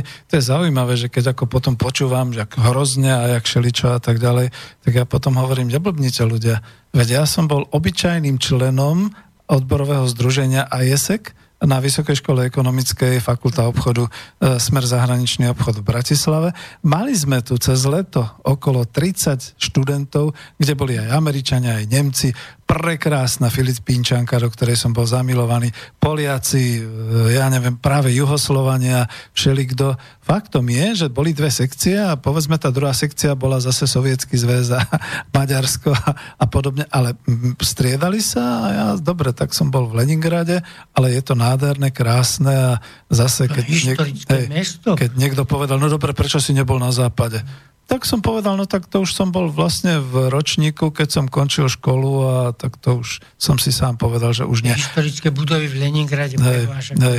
Boli, bolo to na základe určitých výmenných, dneska sa to robí cez počítače, vtedy to bolo tiež takto robené a, a tým pádom akože to potvrdzujem. Chcem sa ale opýtať jedno, lebo trošku sme ani neže odbočili, veľmi dobre sa to počúva, pretože ja sa čudujem, že dnes vás naozaj to, ten, to, tie médiá hlavného prúdu nepozvú urči, s určitou úctou práve k tomu, aby ste určité veci mohli hovoriť, pretože sa predsa hovorí o ekonomike a hľadajú sa nejaké možnosti do budúcnosti. Vy ste tu aj uviedli tú Ivaničovú vzdialenosť. Ja som si to pochopil asi tak, že práve povedzme to pomáhalo aj tomu juhoslovanskému modelu, že boli teda samozprávne podniky, boli republikové, e, určité hospodárske, republika mala nejakú tú hospodárskú... Orgány, áno. Orgány boli tie federálne, boli to cez tieto daňové odvodové nástroje.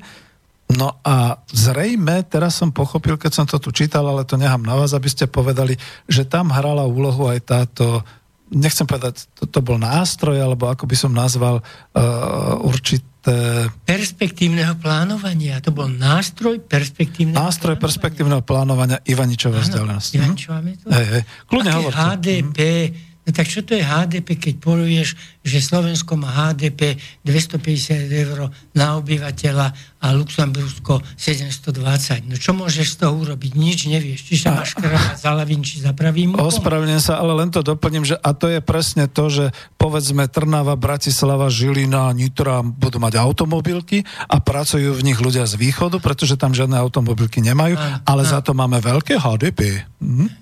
Takže tak. Ale ty, keď si zoberieš množinu ukazovateľov, dĺžka autostrády v každej dedine, v každom okrese, ako to chceš rozdeliť, dĺžka železníc, však veľkosť bytu predsedu Národného výboru, lebo teraz to voláme, jak to... Obecný úrad. Mm.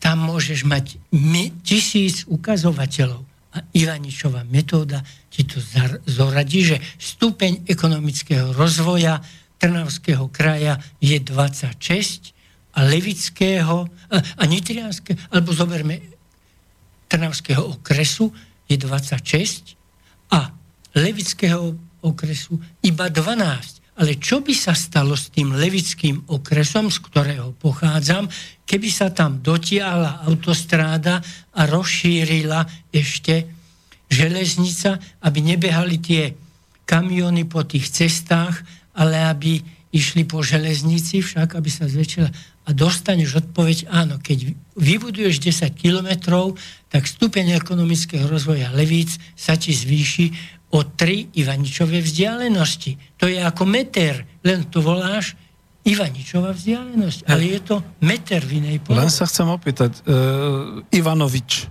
dobre to, lebo my sme, ja som to splietol Ivanič, ale on Ivanovič. sa vlastne volal Ivanovič.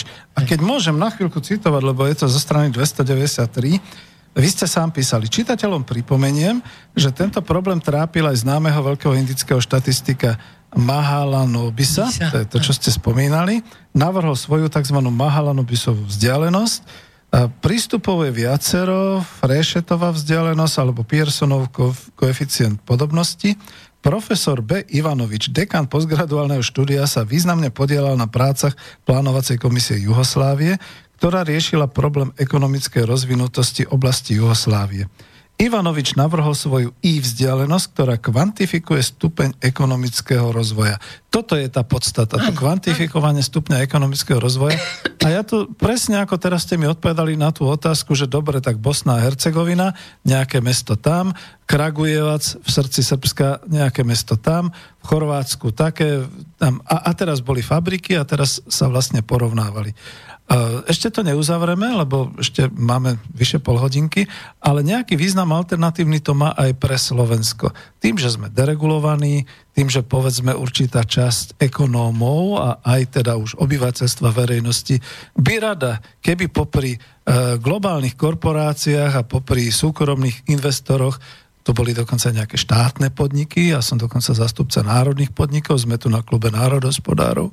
A dosť sa vysmievajú aj ľudia zľava, pretože tomu nerozumejú, teraz by tomu mali porozumieť, aj ľudia správa tomu, že aké nejaké samozprávy a mzdy. A čo to bude, však oni sa budú sami vykoristovať, alebo čo to vlastne je. Čiže tu sme im to vysvetlili. A keďže to bola skutočne zložitá ekonomika, kde teda ten samozprávny podnik fungoval v nejakej republike, povedzme srbskej, s tým, že ale to bolo v rámci Juhoslovanskej federatívnej republiky. Boli tu určité nástroje riadenia ekonomiky, ktoré vlastne zohľadňovali tento systém. A mám aj priateľa, ktorý, nebudem ho menovať, spolužiaka, ktorý povedal, no dobré, ale to je všetko regulovaná ekonomika. Ja na to odpovedám, ono totiž to sa asi blíži naozaj čas, že vzhľadom na klimatické podmienky, vzhľadom na tú, jak, jak to volajú tí naši mágovia, povedzme Marian Vitkovi zase hovorí o volatilite trhov a o tomto globálnom kontakt, kompakte a podobné veci, že keď to raz rachne, alebo keď teda z toho budú nejaké bubliny a prasknú a podobne, my budeme vlastne radi, keď si budeme môcť aspoň trošku svoju vlastnú národnú ekonomiku založenú na nejakých národných podnikoch, na nejakých štátnych podnikoch a na nejakých samozprávnych podnikoch, či už sa tu budovala družstva, zamestnanecké samozprávy alebo tieto samoupravne. Keď si ich budeme vedieť regulovať a ako ekonómovia, my musíme mať v tom čase už nejaké nástroje, o ktorých sa dneska bavíme. A toto je výborná inšpirácia. Prepačte, že to je, lebo ja som bol náčený, že to je vlastne to, čo je ten nástroj, ten stupeň ekonomického rozvoja podľa Ivanoviča. A aby som nekecal, vraciam vám slovo, ale vy ste k tomu ešte urobili ďalší model a vlastný krok. Čiže možno aj to by no, bolo dobre povedať. Áno, ešte, ale musím doplniť tohto Ivanoviča, lebo závažnú vec urobila Slovenská plánovacia komisia, ktorej patril výskumný ústav oblastného plánovania. Do roku 90 to bolo. Mhm. A pán inžinier Stratil a pán inžinier Dürer, ktorí riešili problémy oblastného rozvoja vo výskumnej správe, prišli s návrhom, keďže som mal uverejnený článok, či by som ako nebol ako externý riešiteľ. A tú štúdiu mám, lebo te, teóriu diskriminačnej analýzy som tam predložil na obhajobu ale hlavne, Peter, vtedy sme urobili výpočty stupňa ekonomického rozvoja všetkých okresov Slovenskej republiky. Pán profesor Ferians, predseda Slovenskej plánovacej komisie, to dostal na stôl. Pochopiteľne to nebol verejný materiál. Však stupeň utajenia, vieš, že tiež bol. Ale to bolo presne ono, že naša plá, plánovacia komisia to mala. Ba dokonca sme boli so Stratilom a s Dürerom v Prahe na státni plánovací komisii o inžiniera Gejdoša a u inžinierky Vavrejnovej, kde sme prezentovali nie detailne tie výsledky, to sme nechceli, že sa to nemohlo. Však, ale sme prišli s návrhom, že aha, malo by sa to ozaj riešiť. A prečo ti to hovorím? Lebo inžinier Gejdoš bol zároveň starší ekonomický porast, lebo toto už bolo po tom, čo som prišiel z Jugoslávie a čo som aj prišiel zo, zo Ženevy. Však, ale v Ženeve, keď som bol, a tam sme obhajovali tie naše input-output modely, tak inžinier Gejdoš zo státni plánovací komisii bol starší ekonomický poradca vlády Československa pri EHK v, Živin, v, v Ženeve, tak sme sa čiastočne už poznali. Takže keď sme tam sedeli u ňoho, tak sa to ukazovalo, že naozaj perspektívne plánovanie treba založiť na tých vedeckých metódach, ktoré majú hlbokú ekonomickú výpovednú schopnosť. Však nie HDP, no čo to je, to nemá žiadnu výpoveď. To je už dnes pokrivený ukazovateľ. Áno, áno. Hlavne ceny ho tam krívia, vieš, lebo tie ukazovatele v Ivanovičovej vzdialenosti môžu byť v kilogramoch, v metroch, percentách. To je to krásne na tom, že spojil tieto rôzne fyzikálne jednotky a vyjadril ich, to tam vidíš v tej tabulke na 2, 2 9, 5, však a táto jeho metóda, no tak však to dostalo fantastický vedecký rozlet, bola reálne aplikovaná. Však. Takže to je to dôležité, že ekonomická veda nám poskytuje poznatky, teda inak povedané, preniknúť do ekonomickej reality môžeme iba cez poznanie pojmov a vzťahov medzi makroekonomickými veličinami alebo ostatnými záujmovými veličinami pre ekonómov. A vy ich tu máte aj dobre v podstate ako vzťahovo rozpísané E, tie odchýlky a podobne. Ale ja len to tak ako aj pre poslucháčov e, skúsim zhrnúť v tom, že e, táto metóda na čo je dobrá. Napríklad presne na to, my sa tu dnes hráme na nejaký otvorený globálny svet, kde tu máme zahraničných investorov, očakávame, že bude nekonečne rásť automobilová výroba a nekonečne budeme z toho všetci šťastní a zamestnaní a podobne.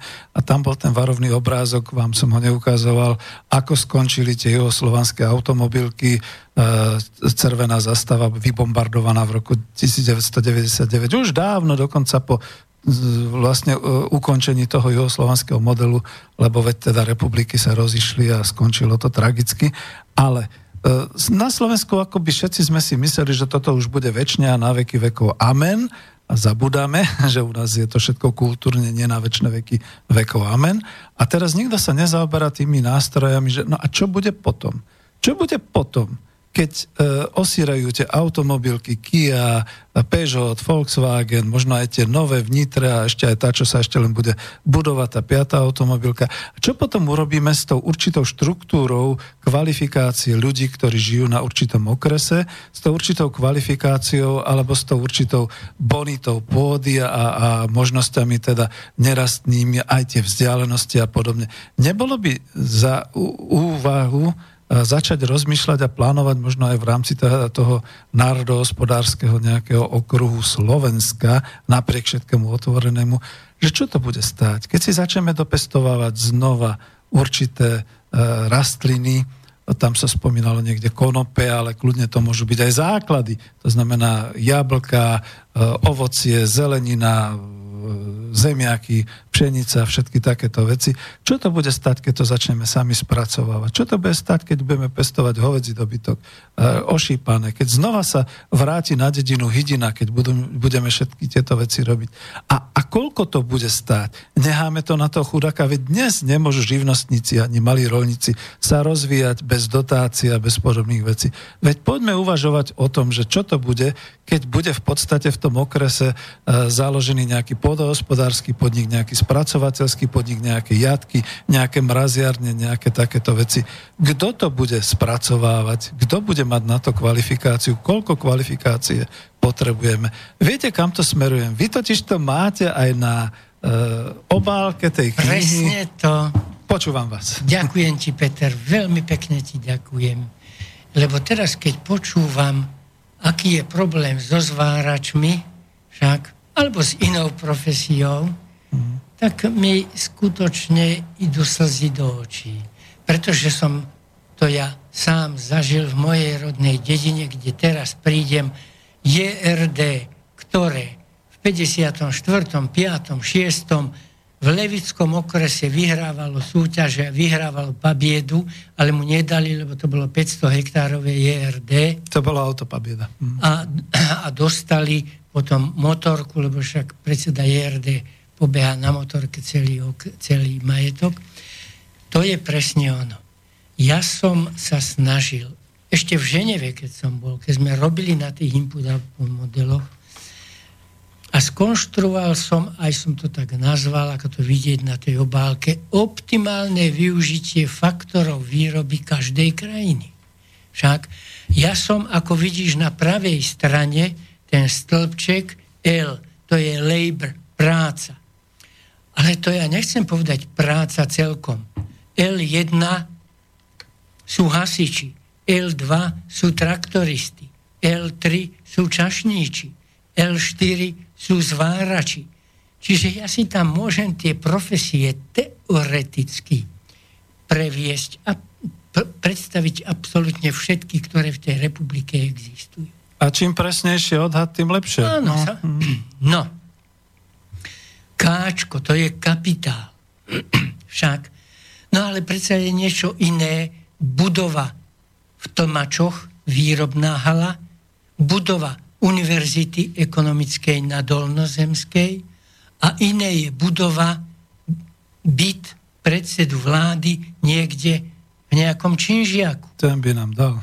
Čiže vidíš, ten kapitál ja znovu v mojom modeli môžem veľmi podrobne vyjadriť. Až tak, že toto je byt Jaroslava Husára. A účko však, lebo to je však pôda, kapitál, eh, pardon, práca, kapitál, pôda, účko. Je pôda. Uh-huh. A znovu tá pôda, Peter, veď ja som robil 20 rokov na závlahách. Iné je už len zavlažovaná pôda a nezavlažovaná pôda. Ale iné je černozem a hnedozem. Iné je pieskovité pôdy na záhory. Tam sme robili, ten náš model aplikovali a sa nám tie naše závlahové systémy tam kazili, lebo tie piesky sa hýbali a lámali nám tie naše železné trúby v tej pôde. Však lesná pôda, a to tiež bukové lesy, ihlišnaté lesy. Čiže tá pôda tiež nie je, ako som tu naznačil, účko, že by som tam napísal, že máme 38 tisíc kilometrov štvorcových pôdy. Čo, čo by chýbalo do tých 41 niečo však. Když to je presne. Ja tú pôdu môžem povedať U1, U2, U3, pôda 1, pôda 2, pôda 3, pôda 4 tak keď mne povie predseda vlády, že má problém so zváračmi, no nemôžem to prijať. Lebo má tu môj krásny model, má tu štatistický úrad, prosím, štati- lebo ten štatistický úrad podstatu tohto modelu robí. To je tá input-output tabulka, ktorú predpisuje Eurostat, respektíve Európska únia. Tak to ja nepokladám za pravdivú informáciu. Lebo ja, to je to, Peter, že musia sa nám vytvárať v hlave rovnaké obrazy. Keď poviem bicykel, aj tebe sa predstaví.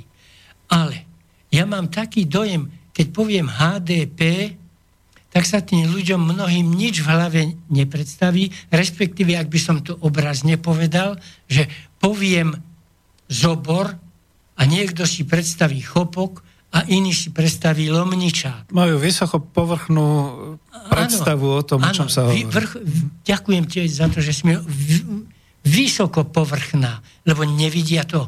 Nám sa musia vytvoriť rovnaké obrazy, teda ministrovi financií, keby som predložil, keby sa pozrel na tento obrázok, sa musí vytvoriť v jeho hlave to isté, čo v mojej.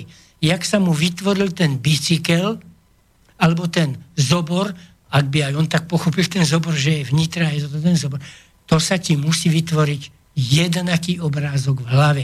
Pokým sa to nevytvorí, však si to videl, keď sa písali tých našich poslancov pred jedno desiatými rokmi, sa pýtali práve poslanca Bugára a, a ďalší, že čo je HDP, nikto vlastne nevidel, čo je HDP a pritom rozhodujú o HDP.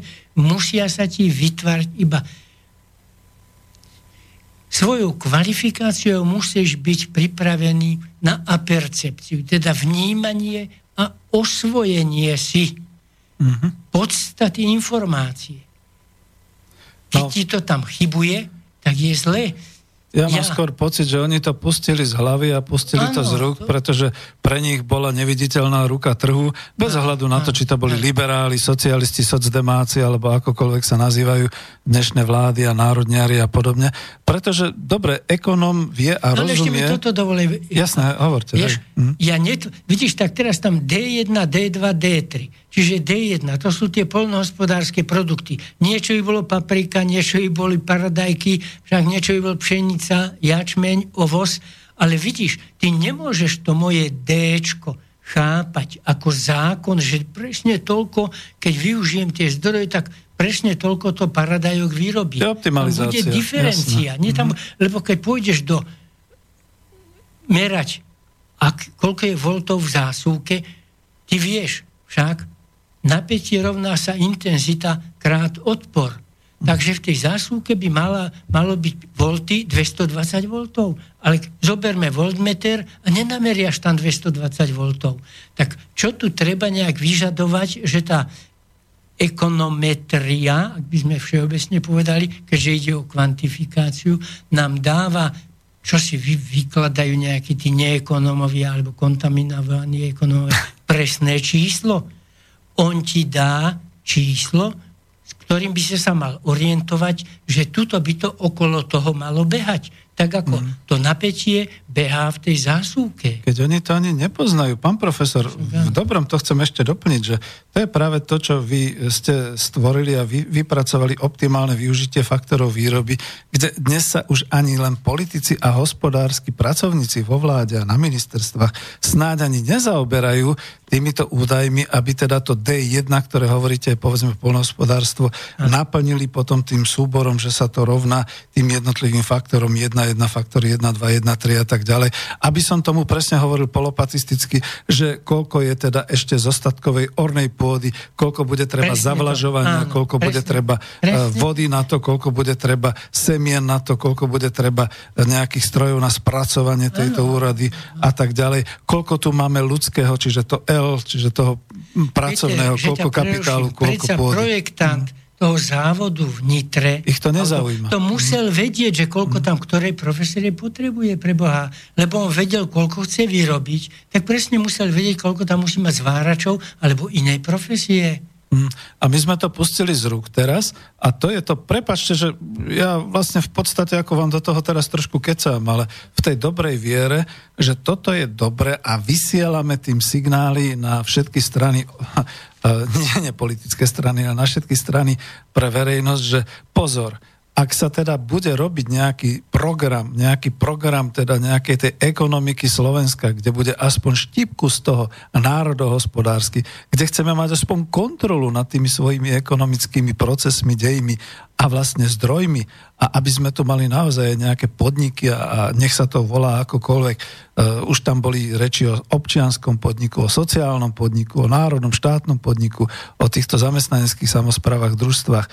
Vždy sa budú musieť títo ľudia z praxe obrátiť niekde na nejaký ten, ja, blbo to znie, že vyšší ekonomický toto poradenstvo, alebo ako by sa nazvalo, aby sa dozvedeli, chceme tu robiť toto nie, že oplatí sa nám. Je to vôbec v záujme našej spoločnosti, aby sme tu pestovali, aby sme tu robili. Získame z toho niečoho? Lebo dneska je to naozaj tak v tej našej globálnej ekonomike, že niekto si tu bude jednoducho, ja neviem, trepnem hlúposť, pestovať pštrosie vajci, alebo má obrovský odbyt niekde v Sydney, že to bude predávať a, a, a, a je to jedno, lebo má obrovské zisky a podobné veci. A niekto hneď vedľa na dedine už nemá nič, pretože si nedokáže z toho nič pestovať. Dokonca to ide tak ďaleko, že začína bitka o vodné zdroje. Ak ja použijem vodu, Moji susedia v okrese už vodu nebudú mať, pretože to má konečné číslo. Ak ja túto pôdu predám a vybudujú sa na nej nejaké betonové všelijaké plochy, už nikdy viac nebude toto ornica, ktorá bude slúžiť pre nás, ktorí sme povedzme aj vlastníkmi a pozabudli sme na to a mysleli sme si, že to nám zostane vek, na veky vekov. Pán profesor, prepašte, ja som vám do toho skočil, ale to je asi aj ten význam, ako som ho pochopil tej vašej analýzy, Niekto to bude musieť vedecky spracovať. A bude Peter, môcť... môžem to zakr- Áno, nech sa páči. Takto. Jasné. Mhm. Poviem dve krásne básničky. nech Puškin. Sa páči. O koľko objavov čudných prináša vzdelanosti duch. Skúsenosť, chýb céra bludných, génius, paradoxov druh, či náhoda Boh vynálezca. Nikto krajšie z vedcov to nepovedal. A to je presne ten môj model na obálke. A ešte ti poviem jednu po anglicky, potom ne. Our world was clotted into the mystery black as night. Till Isaac Newton said, let there be light. But Satan was not long to fret and frown. Soon Einstein came to put the things upside down. Poviem zhruba, náš svet bol odetý do mystérie čiernej ako noc. Kým Isaac Newton nepovedal, nech je svetlo. Avšak Satan Lotor skrýval sa za rohom a rehotal sa. Prišiel Einstein a otočil svet hore nohami. Toto stále platí. Tá veda je taká. Otáča svet hore nohami. Mm ale musíme urobiť nový poriadok v tom svete. Čo všetko sa vďaka Einsteinovi vo vede a vo svete stalo? Atomová bomba. To je presne ono. Iba svetlo vedy nám môže cestu, po ktorej má ekonomika kráčať, osvetliť Ovšem to svetlo nebude vždy tak jasné. Bude to len taká bateri, bateročka mnohokrát. A už keď sa ti vybíja tá baterka, že ledvo, ledvo ti to v tom lese svieti, asi rád, že aspoň toľko. Ale bez vedy a hlavne bez ekonomickej vedy a bez ekonomických vedcov, ale takých, ako boli Briška, alebo ako bol Karvaš, guvernér, ktorý len o peniazoch vo svojej knihe napísal 70 strán. Mm. Ukáž mi, ktorý minister financí napísal takú dielo ako, také dielo ako English, ktorý napísal vyše 980 stranové dielo a hneď na prvej strane hovorí o hospodárskom ideáli. Ty si teraz počul slovo hospodársky ideál, že ho chceme vybaví, vybudovať? Však sa zaujímame o, viac o migrantov ako hospodársky ideál. Jednak to a jednak tá veda je dokonca aj veľmi praktická ekonomia, lebo vy ste povedali jednu vec, ktorá sa mi ľúbila a to sme citovali, myslím, od Karola Engliša, že čo je to teda národné hospodárstvo. Joj, a to teraz si neviem spomenúť, ale niečo v tom zmysle, že je to veda o tom, ako človek má... Ako jednotlivci a národy majú uspokojovať svoje potreby. Tak, a akými prostriedkami a tak ďalej. Pán profesor, máme 10 minút do konca, ešte si dáme pesničku. Ja vás už poprosím, keďže ste nevolali doteraz, už ani nevolajte. Skúsim uzavrieť, pretože budeme určite hovoriť aj o, a, a rozšírime a dokonca možno aj nejaká prednáška bude presne na tento váš E, systém vzťahov, to optimálne využitie faktorov výroby. A ja to dávam do pozornosti všetkým, ktorí sa dneska snažia o rôzne tie alternatívy. Vás to nepustí, vy budete potrebovať nie finančné riadenie, nie úverové rizika a nie nejakú optimalizáciu daňových programov pre celé Slovensko, lebo celé Slovensko by sa mohlo jednorazovo presťahovať do daňového raja a máme vystaráno, keď sa to tak zobere. Len čo na to povedia tí naši veriteľia, ktorým držíme tých koľko miliard, strašné množstvo. E, čiže tu ide o to, že budeme potrebovať tieto nástroje a tieto teórie ovládať, aby sme vedeli hospodáriť, pretože pomaly sa 30 rokov odúčame to hospodárenie, aby sme rozumeli, čo je to podnikať, pretože podnikáme. A práve preto sme si dnes tak trošku urobili taký úvod a som veľmi rád, že ste e, pristúpili na to hovoriť aj o tejto kapitole aj o tej zmene, ktorú ste zažili, ten socializmus v Juhoslávii, pretože ten je tu tak trošku zosmiešňovaný, že a však pozrite sa, ako skončili HHA a podobne. Faktom je, že až vtedy, keď som si uvedomil tú rozbombardovanú fabriku zastava, som si uvedomil, že keď už to bolo rozkladané, keď už to bolo po 90. roku, do 89. bol tam nejaký predseda vlády, ktorý to už v podstate nejako nedával poriadne, už, už, už, už to nejako rozkladal, aj oni sami. E, ja vždy hovorím, to je tá moja veta, že nie ekonomika za socializmu skrachovala. Že skrachovali tie elity nech už sa volali akokoľvek, pretože tie elity nevedeli čo ďalej a nevedeli čo ďalej, pretože boli príliš pragmatické, príliš zahladené na svoj politický úspech a už sa neopierali o svojich vlastných ekonomov, o svojich vlastných vedcov a počúvali cudzie vzory, čo sa im teda nevyplatilo. Lebo samozrejme, keď máte tak rozbehnutú ekonomiku, ako bola tá juhoslovanská, veď za to som tam uviedol tie automobily pretože to bolo všeličo. Vy hovoríte o polnohospodárských Textilný strojoch. priemysel. Textilný priemysel, lodiarstvo, o, neviem, čo všetko ešte som mali. do kabátov, keď prišli Fa- Farmaceutický Ale... priemysel, všetky tieto veci, že v podstate tá Juhoslávia bola dokonca aj na trhoch. Ona bola veľmi úspešná aj na tých trhoch, kde nebol východ ani západ, čiže na tých e, krajinách tretích a tak ďalej. A čo všetko sa odohralo? to bolo asi takým spôsobom, že samozrejme, keď už boli tak veľmi otvorení a keď sa približil rok 90, tak zrazu nastali určité problémy. My vieme, že na západe bola kríza, len to vedia ekonómovia, to nevedia obyčajní ľudia. Na všetko sa to zvalilo na ten jeden spôsob a Myslím, že to bol, ale nechcem to ukončiť, vám dám ešte slovo, ale mal som tu jedného z takých ekonómov, ktorý to tak trošku aj pomenovával, no neviem, či to teraz hneď takto narýchle nájdem, ktorý pomenovával, že čo sa vlastne stalo v Juhoslávii, že no, tak to tu asi Unkovský, nie? Môže byť, a v tomto prípade myslím dokonca nejakého Američana, ale čo chcem povedať, sparafrazujem to, nenájdem to tu takto rýchle, tú citáciu, že v podstate sa stalo to, že keď už bol ten model rozbehnutý, keď už v podstate rátal v určitých trendoch a, a rátal, napríklad určité podniky boli aj, brali úvery, čiže mali tú určitú zádlženosť. Teraz sa začali rúcať trhy, rúcali sa trhy, ale nie len e, východné RVHP, ale tým pádom bola kríza aj na západe a nejak sa e, zle e, rúcali trhy aj teda týchto tretich krajín, na ktoré boli orientovaní oni zostali zrazu v tom, že dobre, keď to bola trhová ekonomika, keď to bolo takto rozbehnuté, tak strácali ten hospodársky výsledok.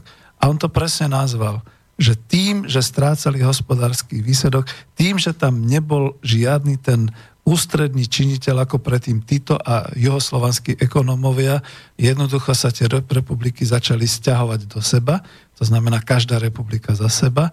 Tým pádom nastal ten určitý separatizmus a tá celá tragédia, ktorá bola po roku 90, ktorá bola završená vlastne až tým, tou vojnou so Severoatlantickým paktom, čiže ako to bolo asi najkrutejšie, čo mohlo byť na európskom kontinente, keď sme zničili ekonomiku a keď nestačilo, že sa rozkladala alebo že boli problémy, tak sme ju doslova ako podpálili a, a zničili bombardovaním. Ale to sú moje slova, tie radšej nepotvrdzujte, lebo potom by vás nevolali na nejaké Nie, tie Peter, konferencie. Ja, ja chcem Hej. hlavne, poslucháča ubezpečiť a dá mu konkrétne meno, môže si to nájsť na internete a kto by mi chcel, tak môže mi to za internet na, zamailovať a ja mu dám presnú adresu, pretože pán profesor Unkovský, ktorý je profesorom na Glasgow University, je jedným z ľudí, ktorý možno bude o 10 rokov mladší ako ja, ale zažil tú dobu, keď som to zažil v Jugoslávii ja,